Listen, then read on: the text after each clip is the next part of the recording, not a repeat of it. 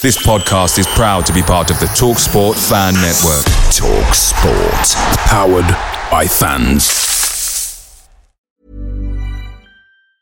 And there it is. That's as good as it gets on this stage. Nissan Townstar EV strikes again. It's an unstoppable van. Unstoppable. Look, Just fantastic. You can actually see the Pro Pilot technology in action. Effortless parallel parking. It moves with all the confidence that comes with a five year warranty. And with a bench full of all star van experts, there's real strength in depth here. That's all star quality. Search Nissan Townstar EV and visit your local All Star Van Centre to see for yourself. Terms and conditions apply. Five years or 100,000 miles, whichever comes first. ProPilot is an advanced driver assist technology. Driver's responsibility to stay alert, drive safely, and control vehicle at all times.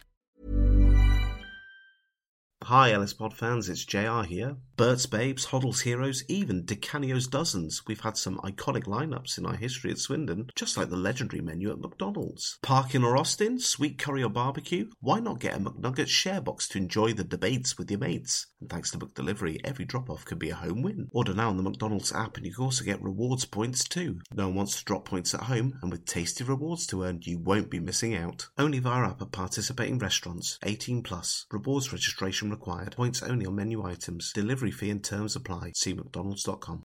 Rogers is streaking ahead and he's onside. Beautiful play! That is that! What a good shot! Goal! By Dennis Brown! Far post for Shearer, goal! McLaughlin has it. Oh, deflection, and it's a goal! Comes to Mitchell! It's another goal! Incredible! Hubble!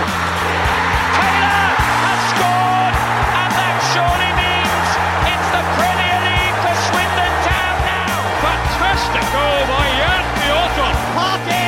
Austin going in! Yes! You bet! You bet! 2-0 Swindon! Danny Ward! Jocko, I will win this league anyway. Richie, he's hit it. It's Gladwin! Colin Doyle strikes again. And a brilliant goal from Harry McKirdy.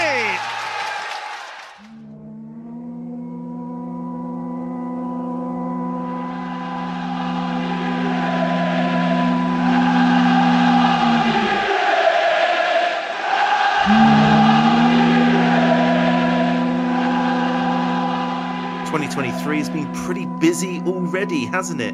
As we await news of Scott Lindsey's exit and then a new head coach, Charlie Austin's return, and what will no doubt be an interesting January in the transfer market, we have some additional exciting news as fans as Swindon Town and Trust STFC edge ever closer to securing ownership of the county ground. Here to discuss are two members of Trust STFC, Tom Paris and Neil Hutchings. We'll start with you, Tom. Hello. Thanks for coming on. Thank you very much for having me, Rich. A pleasure. Before we go to Neil and talk about this venture, I need some some kind of football stuff here. So if you can introduce yourself, what you do with the trust, and crucially, first game and and all time favourite Swindon players, that would be lovely. First game, uh, I can't remember what year it was, but I was around 16 years old, so that's more than coming up 20 years ago now. Christ. Um, and it was a Valentine's evening game on a Tuesday night uh, against Reading. Uh, I lost a bet to a friend um, and basically got dragged along to the county ground. Ever since then, uh, got absolutely, well, fell in love with the idea of the, the atmosphere and, and the crowd at a football game. It was a terrible game of football Of course. but it ultimately just got suckered right in. It was the the years of um, when Razor Ruddock was playing for the club um, and Andy King was manager. So I've seen my fair share of promotions and relegations during that time, and also a fair number of players as well. Um, games that stick in the memory. Um, 7-1 against Nottingham Forest is a memorable one for the wrong reasons. Um, but also games going to Wembley were pretty good. The 5 all uh, win, or 5 all draw, sorry, the five-all draw against Sheffield United in the playoffs, um, however long ago that was, was also pretty spectacular. What was also spectacular about that is was that the the one 0 win uh, at Sheffield United as well for that playoff game on that Tuesday night of Nathan Byrne run down the wing and slicing it home. So yeah, I've seen my fair share of bits and pieces over the years. Um, and yeah, just I'm in the trust. I run all of the social media comms. So um, if there's any banter or good conversation ongoing on Twitter or Facebook, then I'm very much amongst it on behalf of the trust. Well, it's a dangerous thing to admit to. okay, and then we'll move to Neil. Hello, Neil. Same questions to you. Yeah, hi, Rich. Thanks for having us this evening. Uh, it's great to be here. Um, so I've been following town since I was about eight years old, uh, when my my auntie and my my gran took me. I think to my very first game. Um, got the bug and been a season ticket holder for around 35 years now, I think, something like that. So uh, it's been a good run. I mean, Tom's just talked about some of my favourite games there, but for me, it's the, those playoff semi-finals always stick in my mind. Uh, the, uh, the, the evening up at Tranmere, and also the semi-final at Charlton. And I know we didn't win, but the uh, uh the game at Brentford as well, um, uh, behind the goal there when uh, we we got our last minute equaliser, I think it was, to take it to extra time. So fantastic memories. we've been blessed with some fantastic players and some great coaches over the years as well. And uh, it's, it's, just uh, frustrating that we're, we're, in this kind of managerial merry-go-round at the moment. But uh, hopefully that will change in the months ahead. I, I, would hope so. And you're a you're a real gentleman, Neil, for not correcting Tom that the Bramall Lane game was two one. Well, um, my, my knowledge and memory of these games isn't the best. I didn't want to embarrass myself, so. Uh, well, generally, was it two one? Was it? How did I? Yeah, how can I not remember the other two goals? Ricketts and Byrne for Swindon, wasn't it? Yeah. I was there. I should have remembered yeah. that. And we missed a penalty, of course. Oh, what a night. What a night. Anyway, I'm not allowed to talk about football so much in this episode. I'm gonna I'm gonna say it straight away. A lot of this stuff goes right over my head, so apologies if I want it explained to me like I'm a ten year old from time to time. But a big thanks to the podcast contributors and Patreon members for sending questions my way. But we're going to go through the brief that the trust sent around the provide the content providers for Swindon Town. So the background of this is that the Trust have been pursuing the purchase of the county ground since March 2015.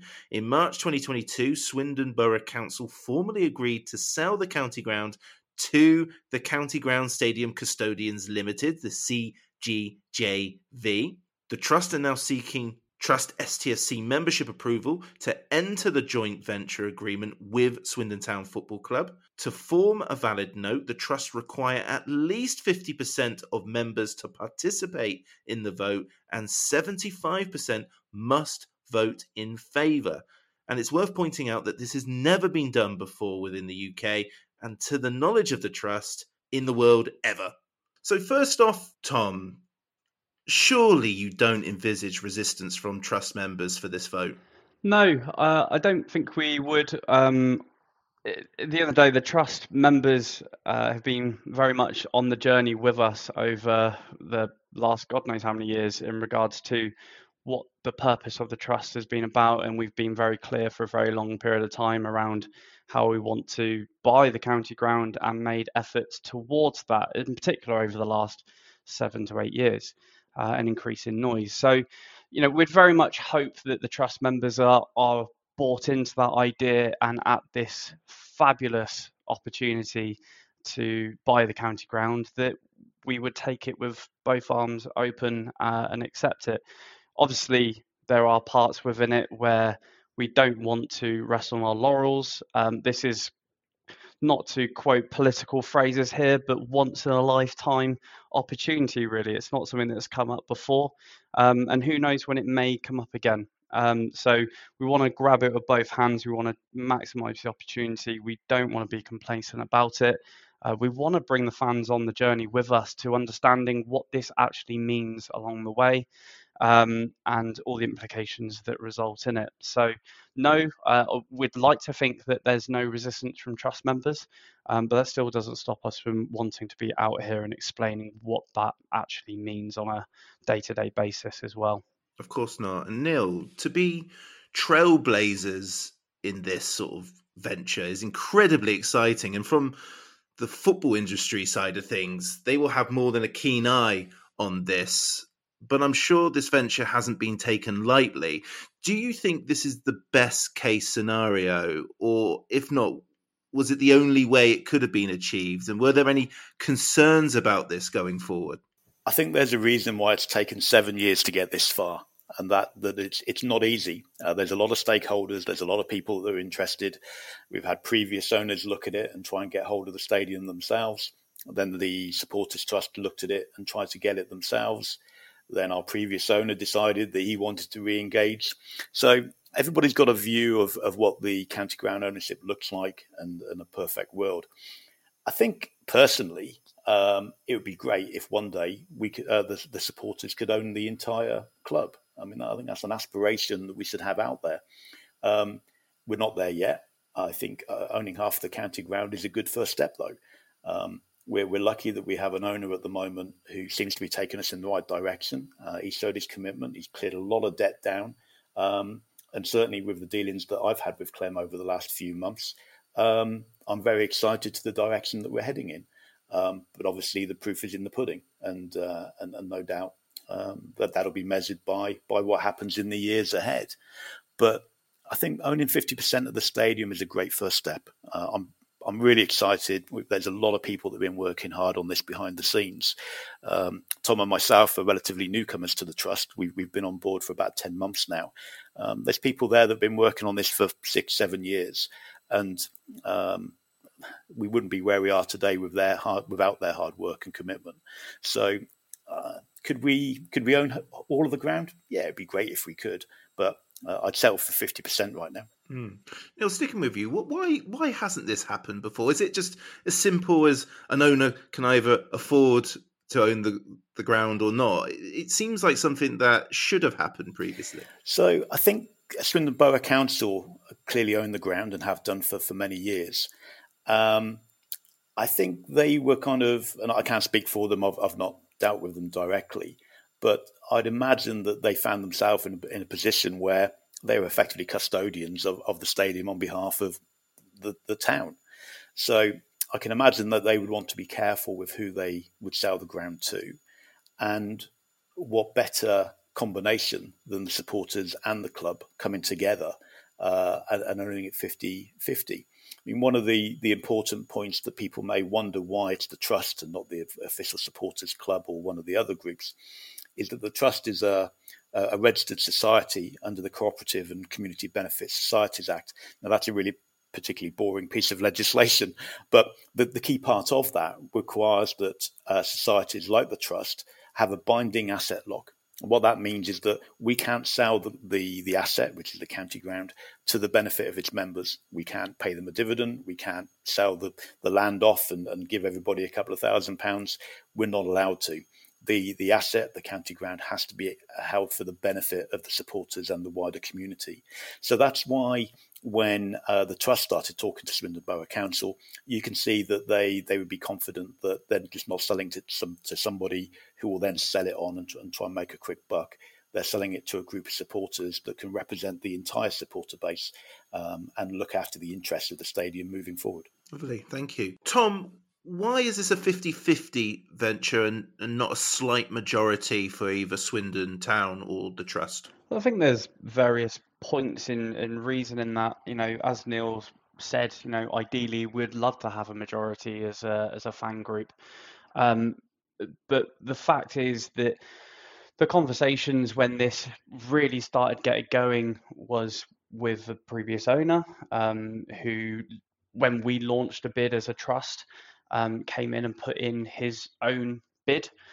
And through that process, ended up joining forces together to put a joint bid together as uh, a joint venture at 50 50. I think also the other part that's really important to remember is that the money that is coming to actually fund the the county ground purchase ultimately is not being put in by Swindon Town Football Club or the trust. It's money that is, you know, being passed to us by the Nigel Eadie Trust. And Nigel Eadie's trust was very clear within the will that was left behind um, was that it was to benefit the club as an overall piece. And what better way to deliver on that than actually forming a collaboration at a 50 50 with the football club that Nigel loved, with the supporter base of which he was a very well known and, and popular member of. Um, so within that, it's you know there's lots of pieces to it, but fundamentally on those two pieces, that is where we are. Um, and as Neil said, would love to be uh, a majority owner in some shape or form, but from where we are right now, 50% is you know I'll take that happily, uh, especially 10 years ago. Yeah, that'll do. Certainly. Is there anything else that you either of you want to discuss on the background? Really, the whole conversation, even with the Eadie Trust, was quite an interesting start in the sense that Steve had the idea of getting the roof on the the on the Stratton Bank. And within that conversation and exploring all the different ventures and opportunities to actually raise the funding for that, he ultimately ended up going to the Eadie Trust and asked them point blank, would you fund through the will putting a roof over the Stratton Bank? And the response that Steve got from the Eadie's trust was essentially, well, we're not really willing to put money uh, from the trust into something that you fundamentally cannot own or control. And the response from Steve uh, within that conversation was on the lines of, well, would you pay for the county ground then if we bought it? And that then kicked off the whole conversations of where we are today. So really paying testament to Steve, the the tenacity um, to drive it forward over these last seven eight years has been absolutely awe inspiring, and I think that's really underplayed with um, the, the fans overall. Nobody really knows how much determination it takes to battle through all of the previous owners, all the red tape, and just keep going and not giving up. I think that shows incredible stamina um, for the last eight years of committing his life to basically dedicating towards getting to where we are today. Um, and I think that's just a really important piece to to add to all of this. That you know there are genuine supporters within this that have dedicated large amount of hours over the last eight years to to really get here. Um, and when it gets over the line, you know, absolute full credit to them and their dues because it's as much their success as it is everybody else's. Um, across the board, really. Yeah, here, here. Well done, Steve Myton, and long may it continue. Uh, we'll, we'll, continue on on the why. So the points here guarantee Swindon Town FC will have a stadium to call home, protecting the club's future and preventing situations like Derby County, Sheffield Wednesday, Oxford United, etc. Weird, we're missing an Oxford game to do this. Isn't that crazy? Um, and also fan involvement in the stadium development plans. So, Neil, what is it? What exactly is the county ground site? What are the perimeters? Yeah, good question. So the the land that we're going to acquire from the council, so long as our membership vote and support it, uh, starts at the the county road corner, um, goes along the boundary of the uh, of the cricket club. Uh, it includes the little car park um, between the uh, Foundation Park and the County Ground Stadium. It then goes south down the back of the Stratton Bank, down onto Shrivenham Road. It includes all of the green area uh, behind the Stratton Bank, uh, sorry, behind the Shrivenham Road stand. Uh, the boundary runs along the edge of the Magic Roundabout until you get to uh, County Road.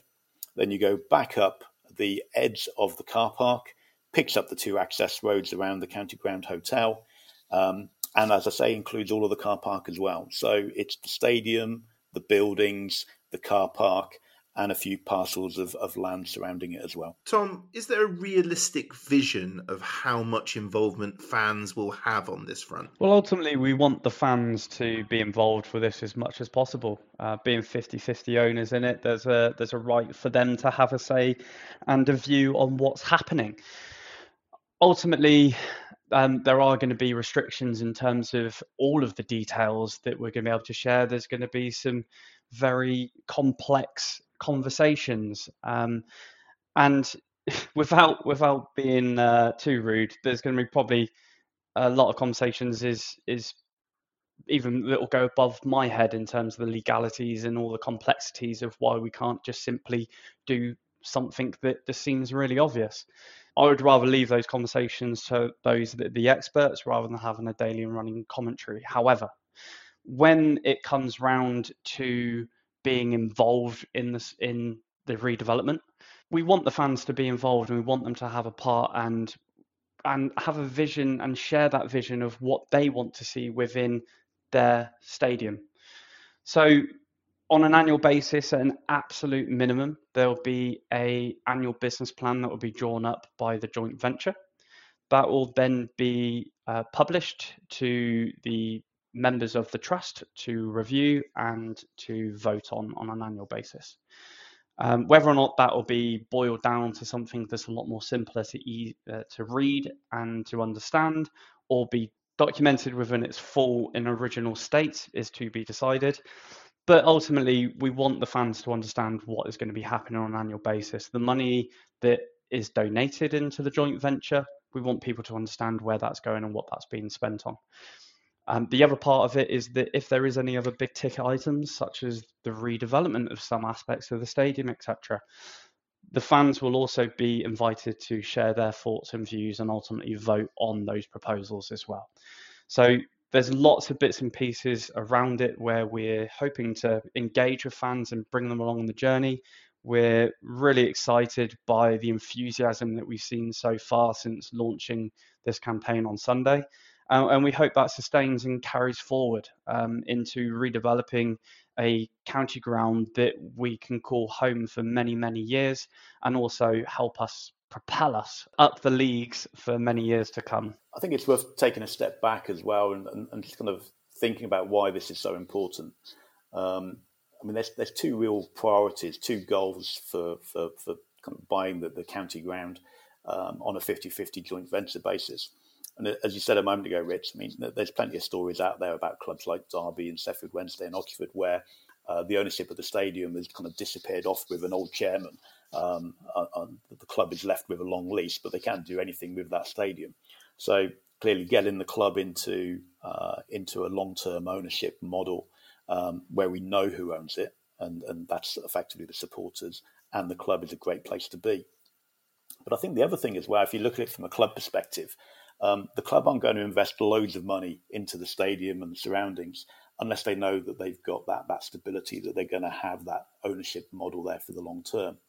And something that's in both the club and the supporters' favour is if we can use the county ground to, to build a sustainable business model where there's revenue being generated every day of the week, just not three o'clock on a Saturday and, and 7.45 on a Tuesday, that can only help the, the on-field activity if we're driving more revenue through the county ground, uh, something that I think a lot of people have wanted to do but never been in a position to do so because they've not owned it. That can only be a good thing for what's going on on the field. So when when we talk about the uh, kind of the business plan and we talk about the the involvement of the supporters, I think we should all be looking about how how we can use our stadium because it, it, it really will be our stadium moving forward and, and how can we we drive value from it um, because we all want the team to be successful. And the best way we can do that is try and and kind of drive more money through the club. Absolutely, it's it's tough now because I'm going to ask a series of questions based on redevelopment, but it, it feels that we're we're so early into this that I'm, I'm more than sure it, will be pipe dreams at the moment, for want of a better phrase. But I'm going to give the courtesy of asking the questions because they were provided to me. Starting with Tom, why is there such a focus on sorting out the Stratton Bank over everything else? Oh, that's a that's a that's a good conversation, a good question. Uh, there's multiple reasons, and I think there's you know different opinions and and whatnot. From from my perspective, developing uh, or putting a roof over the Stratton Bank will provide us with two different opportunities. One, the the club at the moment is required by the regulations and restrictions of the EFL that when away fans are attending, whether that be in a league game or even in the FA Cup, there has to be a certain proportion of tickets that are offered to be undercover. So at the moment, obviously, we've got the Arkells and we've got the Stratton Bank that primarily get used for away fans. If the roof was over the Stratton Bank, then in a very simplistic term, you could open up the entire Arkells to be just home fans only. Um, or you could even just keep all of the fans in in the Arkells and then open up the Stratton Bank to be used by home fans for the big games, you know, such as the Man Cities and the playoffs, etc. On the other side of it, um, if you're thinking long term about, you know, some of the ideas that has been widely reported and suggested across multiple uh, forums and media outlets, you know, if we were looking at redeveloping the town end, then you would want to ensure that you have enough capacity to facilitate those supporters that make all of the noise in the town end um, on a similar sort of infrastructure to enable that atmosphere to continue, but also keep all of those fans in um, in voice and in song. So whilst the town end is getting redeveloping, re- whilst the town end is being redeveloped, there is an opportunity then that you could move those fans from the town end and put them in the Stratton Bank whilst the town end was getting redeveloped. So there's lots of opportunities like that. But um, I, I don't know, Neil, have, have you got any other opinions of why the Stratton Bank? Well, I don't think we're necessarily tied into the Stratton Bank from a from a contract point of view. Um, the, the Swindon Borough Council want us to uh, proceed with some development. It's a core part of why they're selling the stadium to us. So uh, it's actually written into the contract that if we don't commence development uh, within three years, they can actually buy the stadium back from us, and nobody wants that.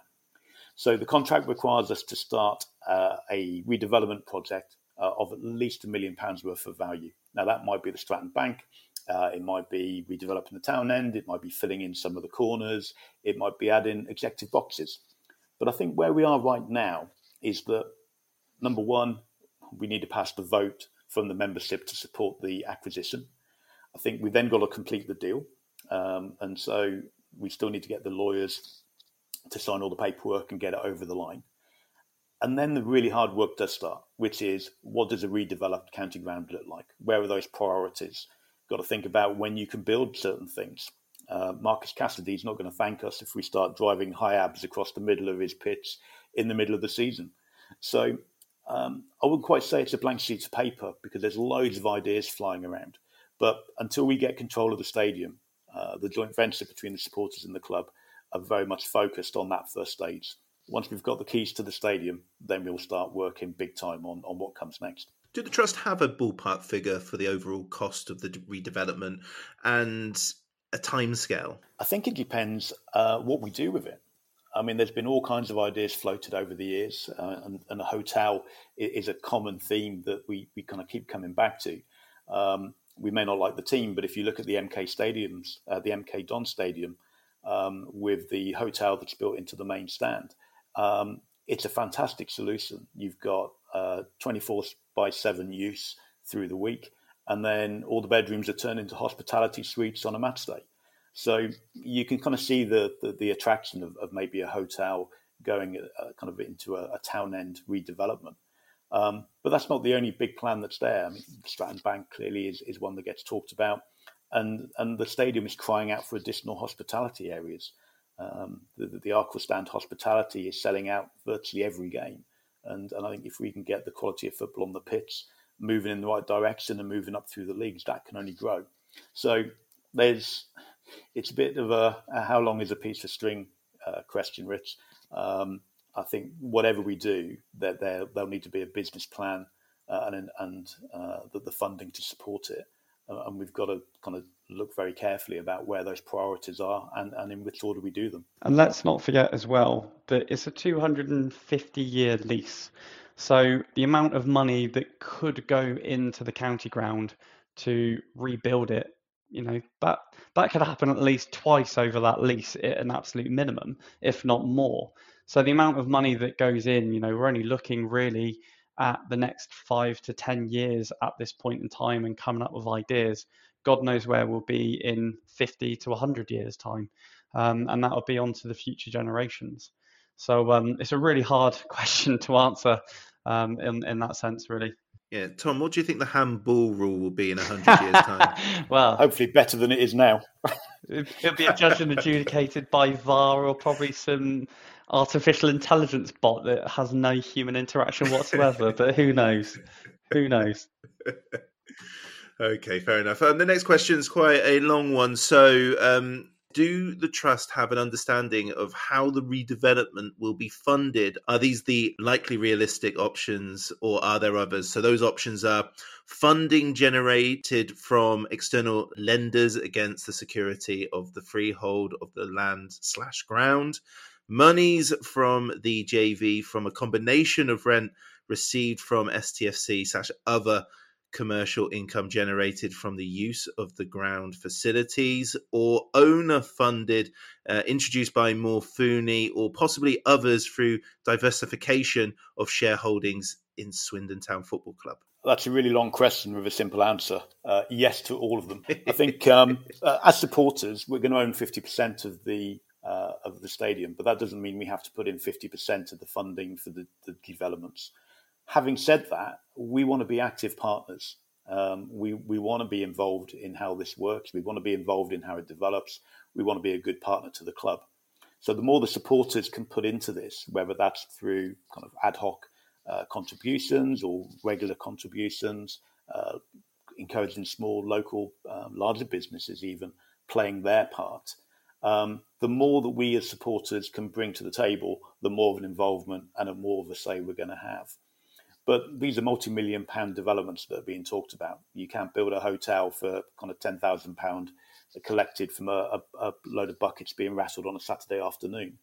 So it's likely that we're going to have to look at um, uh, bringing in money, uh, investment money, uh, lending secured against the stadium uh, to undertake some of the bigger projects. And if you take the hotel as an example, if you've got a, a regular income coming through a hotel or something similar to that, then clearly it's a lot easier to borrow money and leverage it against those revenue lines.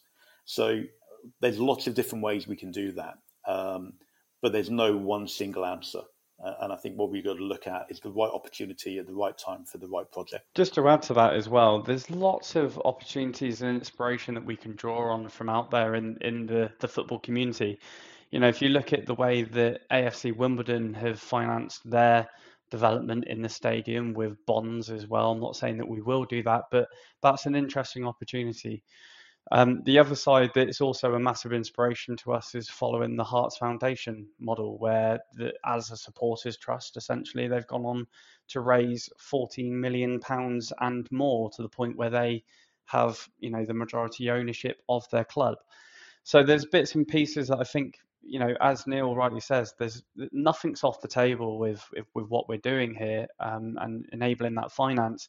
But fundamentally, it's underlined by that business plan and demonstrating that return of investment to compensate for what it is that we do go on and do and make sure that it's sound and robust and ultimately it protects our club not just for the next 10 years to push for promotion to the Premier League or whatever league we're going into, but it's here for the 250 years and more um, beyond that lease with the county ground. And that's absolutely critical and crucial to whatever we do with the funding and, and fundraising around redevelopment. And we shouldn't lose sight of the fact as well, though, that clearly all the headlines will be about kind of redeveloping the Stratton Bank and putting hotels onto the ground.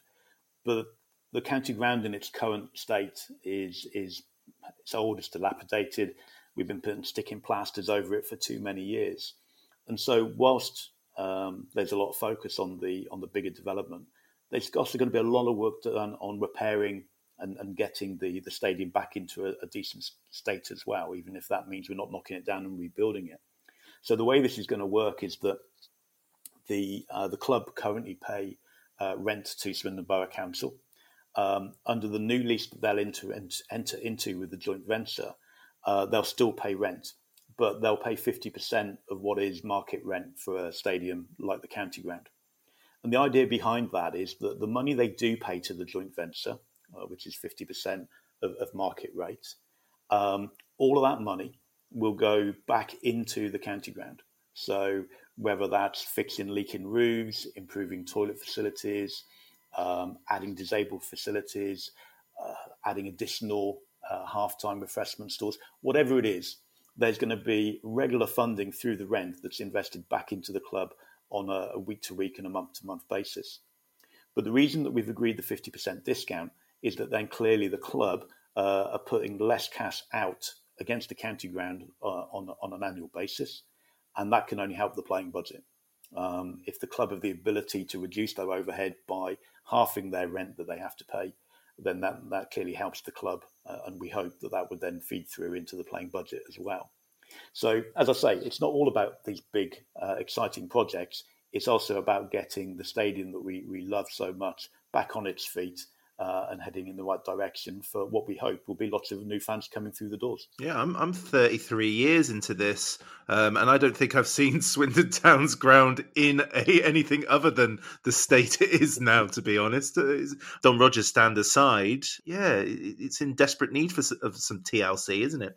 It needs some love. Um, mm. and, and, you can kind of understand why when uh, cl- the club in its various ownership over the few last few years um, don't own it. Uh, it's owned by the council, and there's been a very short-term view taken by previous owners. Um, why would they plough all that money into something that they don't own? So we're going to change that dynamic. We, we, we split that ownership 50-50, and uh, all of a sudden uh, we're in a very different world than, than where we have been up till now. And it's a very good point as well because the rent is a guaranteed rent. You know, where previous owners as well have fallen foul of paying the rent to the council.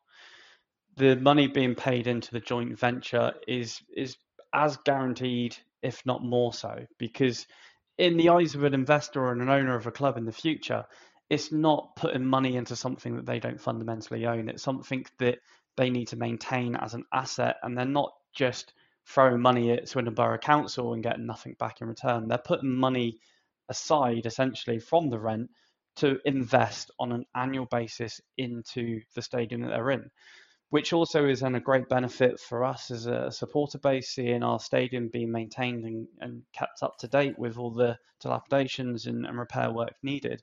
Because ultimately, that then just provides us with a much safer environment and hopefully not deafening sound speakers um, in in some areas.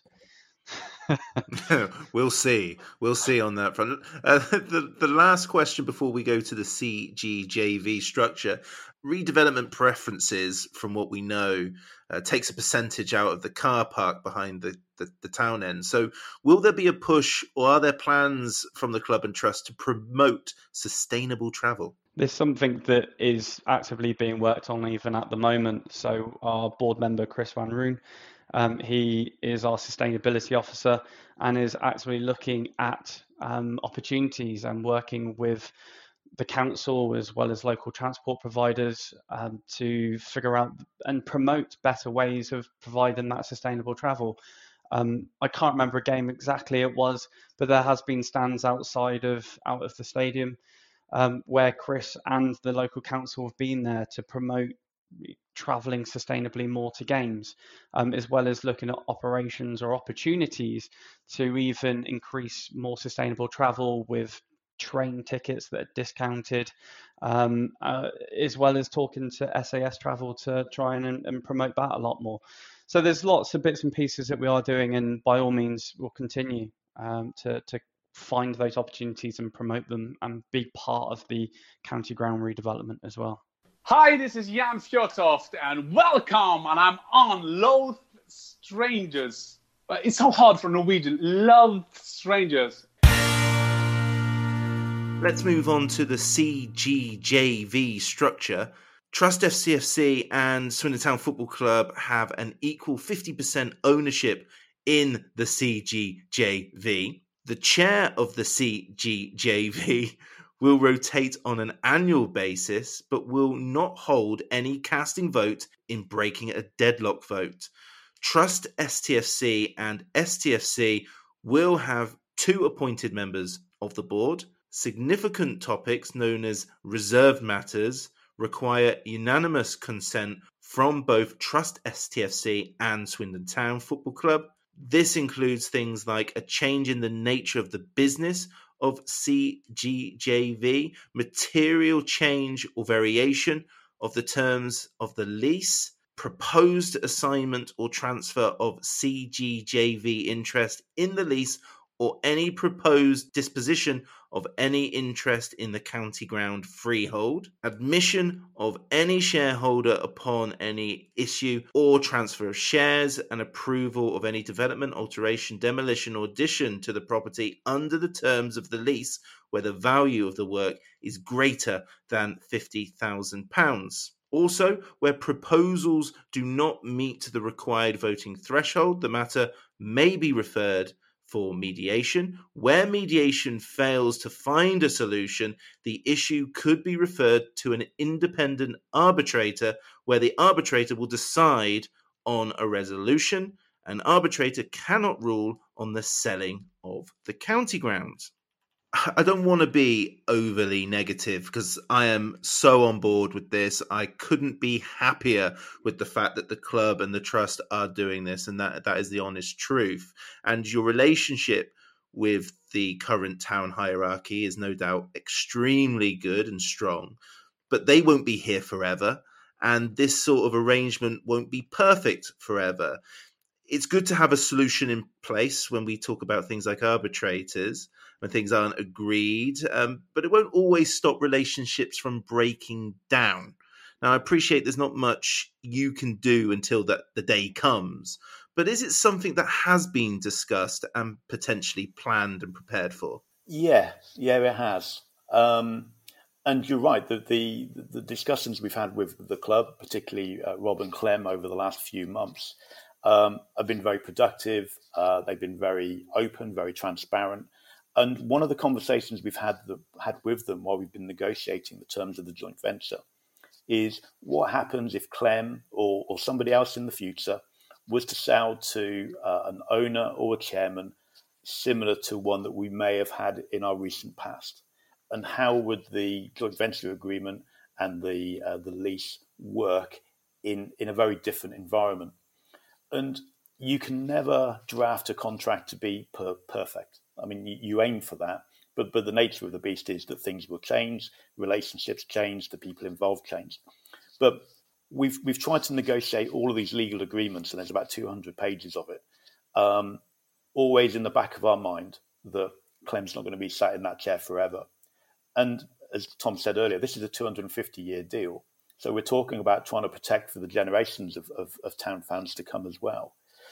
Um, in the business I'm in, there's a saying that if the, the, day you reach for the contract, it means that uh, you've already messed up because you've not been able to sort it out between yourselves. Um, and I think that's very true in this environment. The, the vast majority of, of what we do with the club will be very much on a discussed, negotiated, and working together basis because we're we're joined at the hip and, and we're all aligned. But were that not to be the case in the future, and we had to have a different owner in there, the, the, the contracts have been written in a style that, that give us comfort and protection, and it wouldn't be pretty, and it would be hard work, and I hope it never you never got to that stage, but you might need to get lawyers involved if, if things really got that bad. But the framework is this this contract that we've negotiated. Um, hopefully, we never have to pull it off the bookshelf, but if we do, then uh, a lot of time and effort has gone into it over the months just gone to try and protect for, for those scenarios. Tom, how do you intend to make sure the working relationship on other matters with the club remains effective and that the trust retains the voice of being an independent critical voice? It's much more difficult it's a much more difficult line to tread once you're financially entwined i'm sure. You're right and it's a really important and great question to ask.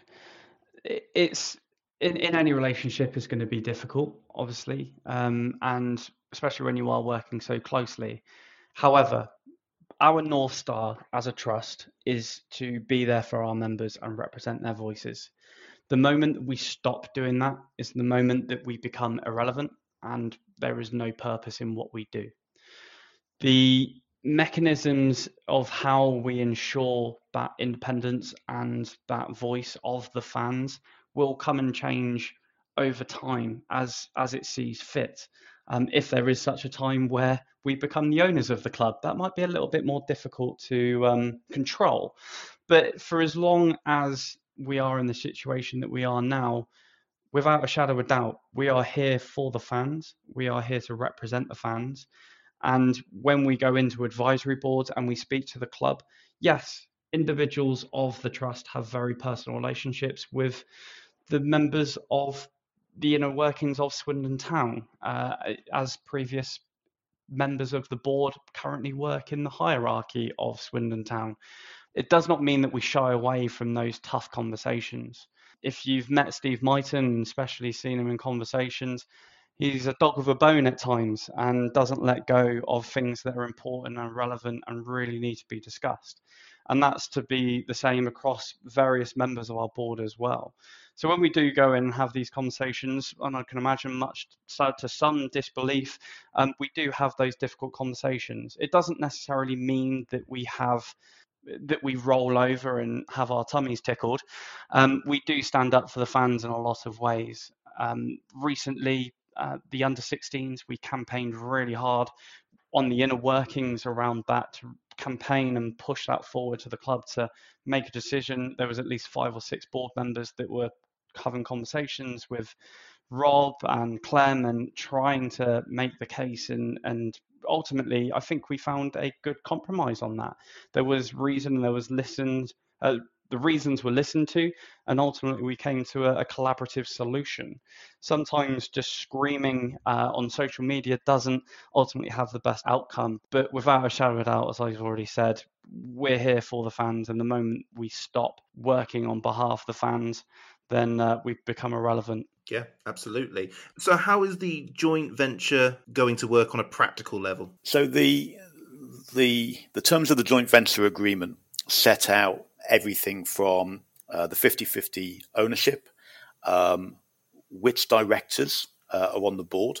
So uh, there'll be two directors from the club, there'll be two directors uh, from the trust, and then uh, the Nigel Eady trustees are going to put two directors onto the board as well. So there's lots in the joint venture agreement about how the board um, meetings work uh, and about how the decisions of the board are taken and who can vote for certain things. Under the the terms of the, the, the joint venture agreement, there is a list of what's called reserved matters. And it's at this point everybody starts to glaze over a bit. But these are a list of really important points that affect the, the, the future security of the county ground. And it could be things like selling the ground. It could be um, one of the shareholders, potentially the club, wishing to move their 50% share from the, the club to another entity. Um, it could be changing the terms of the lease. So these are all fairly big, um, key decisions that go to the JV for approval. Now, the way that works is that um, the vast majority of this list of around 14 items um, will require shareholder consent. And the shareholder, as far as the supporters is concerned, is the, is the trust. So we as a trust board have gone through that list of 14 items and we've said, right, these are really key ones. These really need to go to the membership. So, for example, if there was a, a, a resolution, a, a suggestion that we should sell the county ground, perhaps because we found another site somewhere else or for whatever the reason is, then it's written not only in the joint venture agreement, but now in the rules of the uh, of the trust that we would have to take that to the membership for their approval, and only if uh, the membership supported that would we, as a shareholder, on behalf of the supporters, then sign that off. So, although there's a lot of legal kind of um, language and, and, and, very technical wording in there.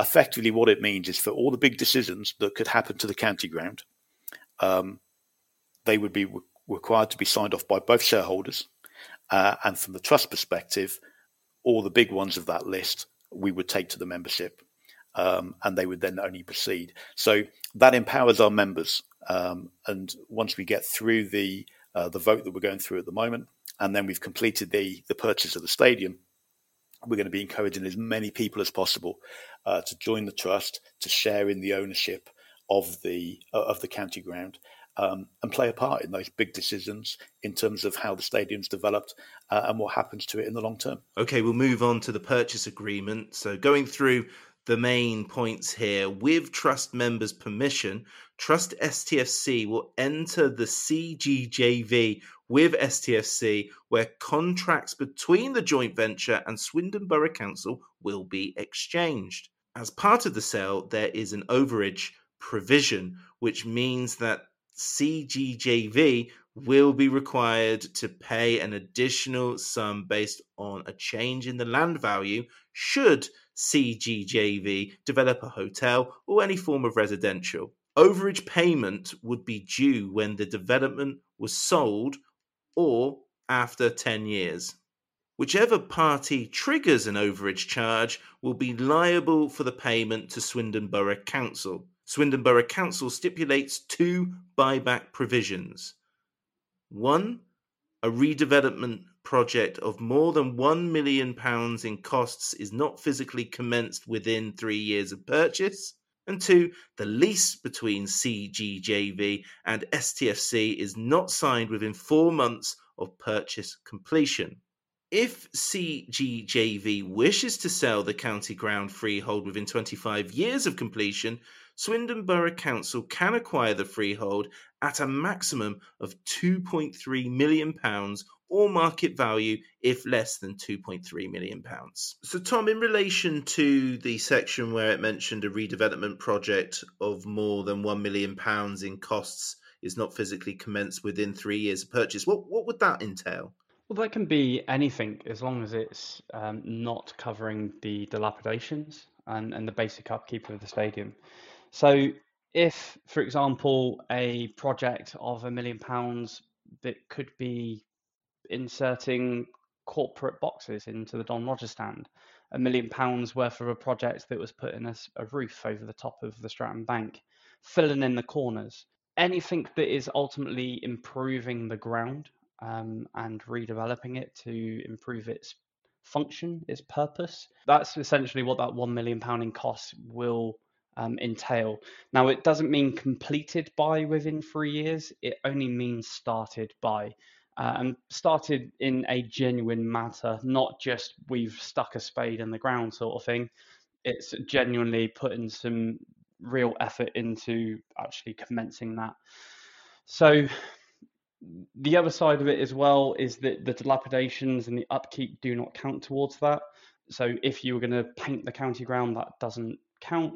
But if you were to improve the corporate function and hospitality suites that we know, as discussed earlier, is largely sold out every single game, then that would contribute to that million pounds within the three year period. If the Nigel Eadie Trust is funding the 2.3 million pounds, then is there interest payable? Also, what security are they taking? For example, a charge, assuming the lease will have a realistic rental, but would like to know how this is quantified and how will the surplus be used after paying interest and will there be rent reviews? I mean, the, the, the fantastic news here is that the uh, the Nigel Eadie Trust, um, as well as putting in the 2.3 million to buy the stadium, they're also putting in the um, the stamp duty as well that we need to pay. So there's another 100,000 for the stamp duty.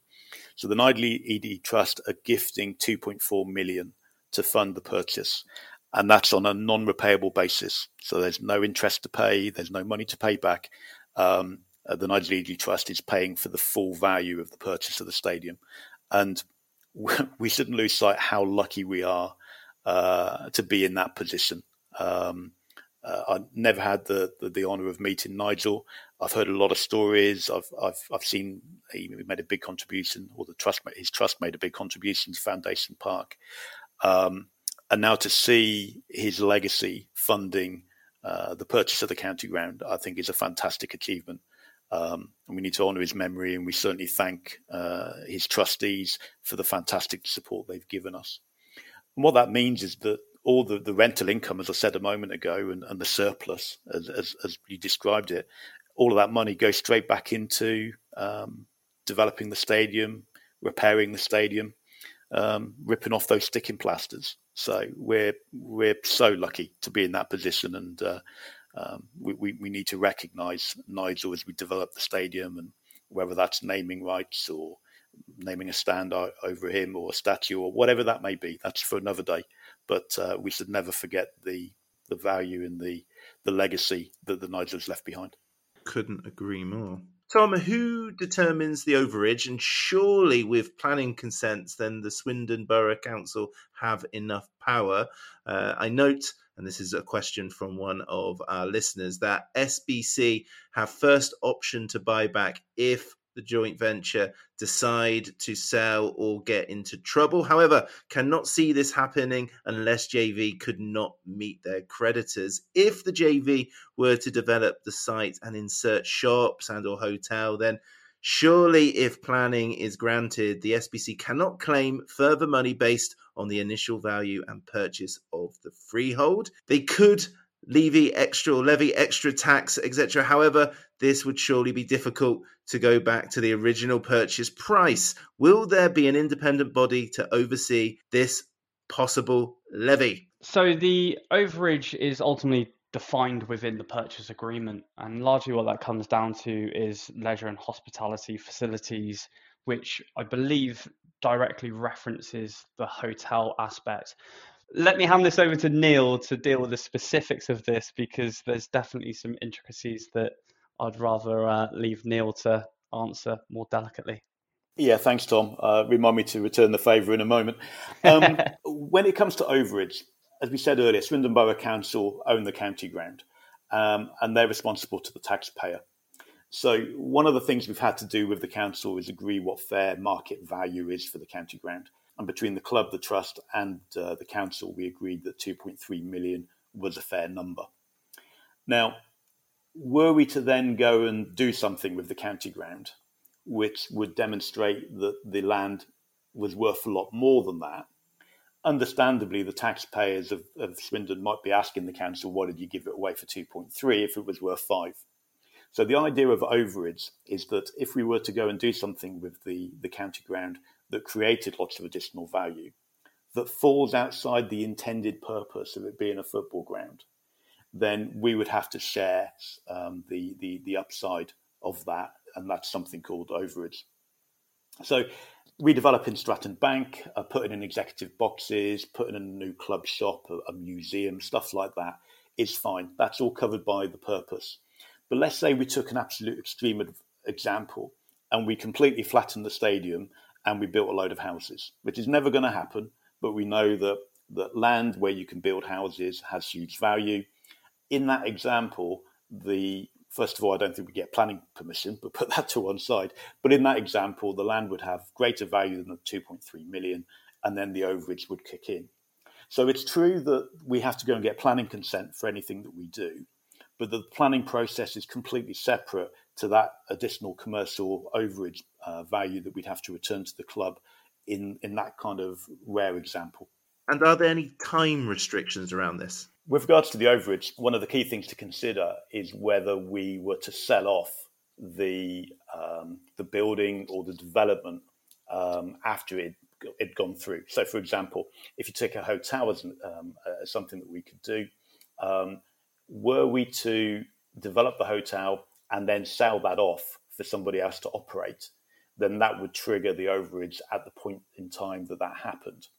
But it might be that the JV decide to build a hotel and actually own and operate it. So we keep it within the ownership structure of the of the of the trust and the uh, and the club. So in that case, we that liability for overage wouldn't kick in for a further ten years. So um, from a cash flow point of view, uh, the model varies depending on the situation. It's also worth considering that in the event that the club were to do development on their own, which they, they possibly could, uh, and they triggered the overage, then they would then become liable for that overage payment it wouldn't be something that 50% of that liability came back to the supporters. And that's an important point that we've negotiated to ensure that the supporters don't pick up the cost of something that they're not getting any value of. Clearly, if the uh, of that development was owned by the JV, um, then there'd be a revenue or there'd be value associated to to actually pay off any overage payment. But I think we're talking about things quite a way down the line there. We shouldn't lose too much sleep over uh, the the overage terms and, and what they mean. Next section is the CGJV lease agreement. The CGJV will grant a lease to Swindon Town Football Club for 250 years. Swindon Town Football Club can only exit the lease agreement if the CGJV is in agreement. Rent is based on market rates, discounted by 50% to provide benefits to the club to invest in non property areas like the play budget, as an example. Should STFC fail to pay rent, CGJV has the power to commence legal proceedings. Revenue generated from rent and other sources will pay for dilapidations but will not be considered as part of the £1 million redevelopment purchase agreement stipulation. CGJV must give consent for things like planning consent applications and internal alterations to the property unless they are deemed unreasonable.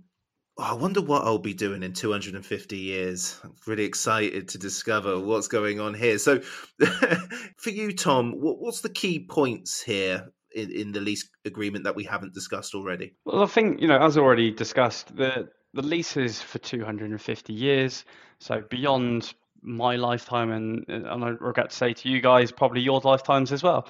Um, no. but ultimately, it's a protection that we've put there on the club to guarantee that the that the team and the club has a place to play for that period of time for forevermore and we hope that that does provide that guarantee and security to future generations for, for those 250 years and more. Some of the stipulations around that is that the club can only exit that lease agreement if the joint venture agrees to it. So that's likely to be something that the the supporters will come and get involved in and have a vote and have a say on that as much as what the club want to do around that so we would only exit that joint venture agreement, I would imagine, if there was a better plan for where we were going to. But if not, there is a way in which the fans can have a say and f- ensure that the club does not become vulnerable as a result of exiting the joint venture. The rent is already discussed, it's being set at market rate. Um, discounted um, by 50% to provide that benefit to the club. Um, and should the, the club fail to pay the rent, then the joint venture has the ability to commence legal proceedings to re. The joint venture has the ability to start legal proceedings to reclaim that money, so it is ensured to be going back into the stadium for those dilapidations and, and, and pay for that upkeep. So there's lots of things within that lease agreement that you'd largely expect within a lease agreement that is highly favourable to ensuring the greater protections around the club for the long term and more. And finally, let's talk about fan involvement expectations. So, Trust STFC members will be able to read and vote on the CGJV annual business plan together with key stadium development. A minimum of £19 and 69 pence per year to a member of Trust STFC, and therefore a share in the ownership of the county ground entity structure purchase agreement between Swindon Borough Council and County Ground Stadium Custodians Limited. County Ground Stadium Custodians Limited, the CGJV, consists of Swindon Town Community Mutual Trust FC and Swindon Town Football Company Limited, Swindon Town, in a 50 50 joint venture. Swindon Town Football Company Limited being named as the joint owner of the county ground means the club holds 50% of the county ground as an asset on the club's balance sheet. As part of CGJV formation, there is a joint venture agreement similar to a shareholders agreement in a normal business outlining rules and processes to manage CGJV formally. And finally, there is then a negotiated and agreed lease between CGJV and STFC. Okay, then, so fan involvement expectations. Neil, just on the, the £19.69 bit, has that changed slightly since we first heard about it? I think the fundamental basis is still there. Um, what we've been very careful to focus on over these, these last few days is very much about the membership vote in acquiring the stadium. There's another piece of work that's been undertaken in parallel uh, that's nearly ready to go that relates to how we're going to evolve the membership of the trust to bring more people in so more people can share in the ownership of the stadium, but also in a way that can generate further revenue and, and income for the ground and its ongoing development. So I don't think it's the right time to get into that tonight because there's still a lot of work on that uh, to, to, share with the members uh, and more importantly to, to, non-members. We want this to be a, a supporter ride initiative, uh, not just focused on, on the, the existing trust members. So uh, the 1969 is still part of it. It's still the case that to share in the ownership of the county ground, you'll need to be a member of the trust because it's the trust that owns 50% of the stadium. But uh, there's a lot of exciting stuff to come out on that. But until we get the stadium and until we've got hold of those keys, all that counts for nothing. So we need to get the keys first, and then we'll be back to talk to everybody about what comes next. As part of the purchase agreement from the ED Trust in terms of providing that funding, there is certainly a strong indication uh, and intent that whatever we do with bringing new members in is that it must be affordable. Now we're very conscious of um, when we do relaunch the the membership that there is a real world, real term um, cost of living crisis, and we we're very much conscious of that. So as much as we will focus on it um, and announce those plans in due course, um, I just would like to add that reassurance that it's not something that we're looking to price out of the market. We want as many fans to be involved in that as much as possible. The finer details of how we do that is what we're working through at the moment. Um, but we'll be very excited to come back if you'll invite us to um, run through how that works and explain in a lot more detail. Yes, of course, and you'll be most welcome to come back. So I think at time of recording, which is on the 9th of January, listeners might go rushing to the the trust website to to to join to get involved in this but i'm right in saying they're going to have to hold fire for a little bit. Yeah i'm afraid so. So at the moment we've suspended the membership for two reasons. The main one of those being that we're currently holding the vote to ask the existing members whether or not they support the purchase of the county ground and at entering into the joint venture agreement. We require 50% of our existing members to participate in that vote and so it'd be really difficult to to have an open membership and people joining halfway through the vote. So we've suspended it for the period of time that the vote is open. The vote finishes at 10 o'clock on Saturday night. So if uh, you're listening to this and you still haven't voted and you're a paying member of the trust, please do click that button because every vote does count. Once we come out the other side, it's likely that the membership uh, application process will continue to be suspended for a period afterwards. What we want to do is then complete the purchase of the stadium and then relaunch the membership of the trust, complete with the uh, sharing and ownership of the county ground all at the same time. So uh, we're, we're getting lots of messages from people asking how they can join and how their kids can join. All of that will come. Um, but as I said a moment ago, we need to get the, the ownership of the stadium under control first, and, and all that will come next. Lovely. Any anything else that you would like to say in terms of fan involvement before we wrap this up? From from my point of view, from my personal point of view, um, I remember my, first game when I was eight years old, um, sitting in the in the Arkell stand. Didn't really understand what was happening in the pitch, but I got taken in by the atmosphere, the singing, uh, the chants, um, and and that got in my blood. And I've now got an eleven year old um, who's got a season ticket and, and, had a season ticket from about three years old. Uh, my wife goes, uh, and it's in the blood. And um, who knows where Swindon Town will be in the years ahead. But what we're doing right now is setting out um, a vision for the next 250 years. Um, and I really encourage everybody at Swindon Town to get involved and, and, and do what they can to support this initiative. Uh, it, has been a long time coming. Um, we, we, we go through our, our cycles as a club, kind of the highs and the lows, um, and it's all part of the journey. And, and, this is another chapter that hopefully in years ahead people will look back and go, I'm really glad that we did this. If you look back at the history of the county ground from day dot when it was born and we started playing there, one of the very first big investments that we saw into the club was that Thomas Arkells put £700 in to build what we now know is the Arkells stand. That is something that we look back on even today, and we don't really look at it in a great appreciation, but we ultimately know that that was gifted to the club with all the topsy turviness of the financial ups and downs and being on that Swindon Town roller coaster of promotions and relegations and managers coming and going, heroes being born and being then sold on for mass profit. What we're ultimately looking at here is the birth of a new star in the sense that this is a brand new platform for the club to gain that stability from financial topsy turviness and in collaboration with Clem and the current board to help cement this time right now to be the start of something new and bigger that provides a foundation.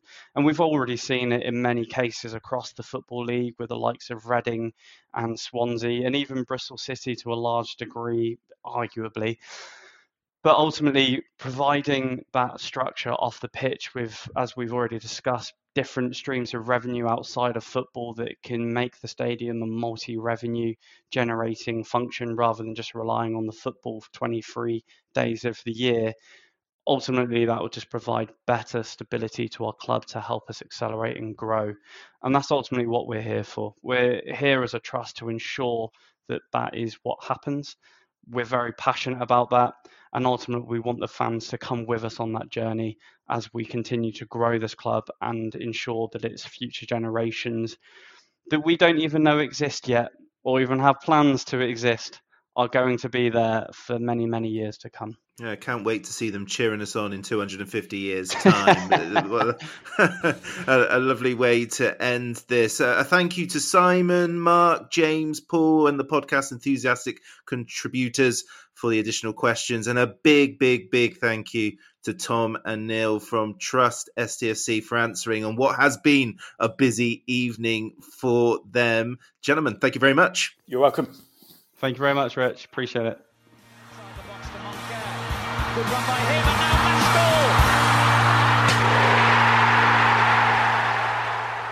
The Low Strangers is an independent supporters podcast. Views given do not reflect those of Swindon Town Football Club or their official partners. The music is provided by the great Matthew Kilford, and the podcast artwork was designed by Matt in Singapore. What a guy. Thanks for listening. Come on, Swindon. Has a bubble. Hi, Ellis Pod fans, it's JR here. If Swindon players were McDonald's items, who would they be? We've had lots of Big Macs like the legendary Alan McLoughlin, Harry McKirdy, or even Steve McMahon. Perhaps you'd prefer to channel the power of McPlant like Darren Ward, or maybe five chicken selects, one to enjoy for each time Ben Gladwin joined. Yep, there's one spare, but there's still time. And you don't need super scouts or data solutions to get your hands on any of these. McDelivery through the McDonald's app brings them all to you at participating restaurants, 18 plus. Serving times, delivery fee, and terms apply. See McDonald's.com. And there it is. That's as good as it gets on this stage. Nissan Townstar EV strikes again. It's an unstoppable van. Unstoppable. Look, just fantastic. You can actually see the Pro Pilot technology in action. Effortless parallel parking. It moves with all the confidence that comes with a five-year warranty. And with a bench full of all-star van experts, there's real strength in depth here. That's all-star quality. Search Nissan Townstar EV and visit your local all-star van centre to see for yourself. Terms and conditions apply. Five years or 100,000 miles, whichever comes first. ProPilot is an advanced driver assist technology. Driver's responsibility to stay alert, drive safely, and control vehicle at all times.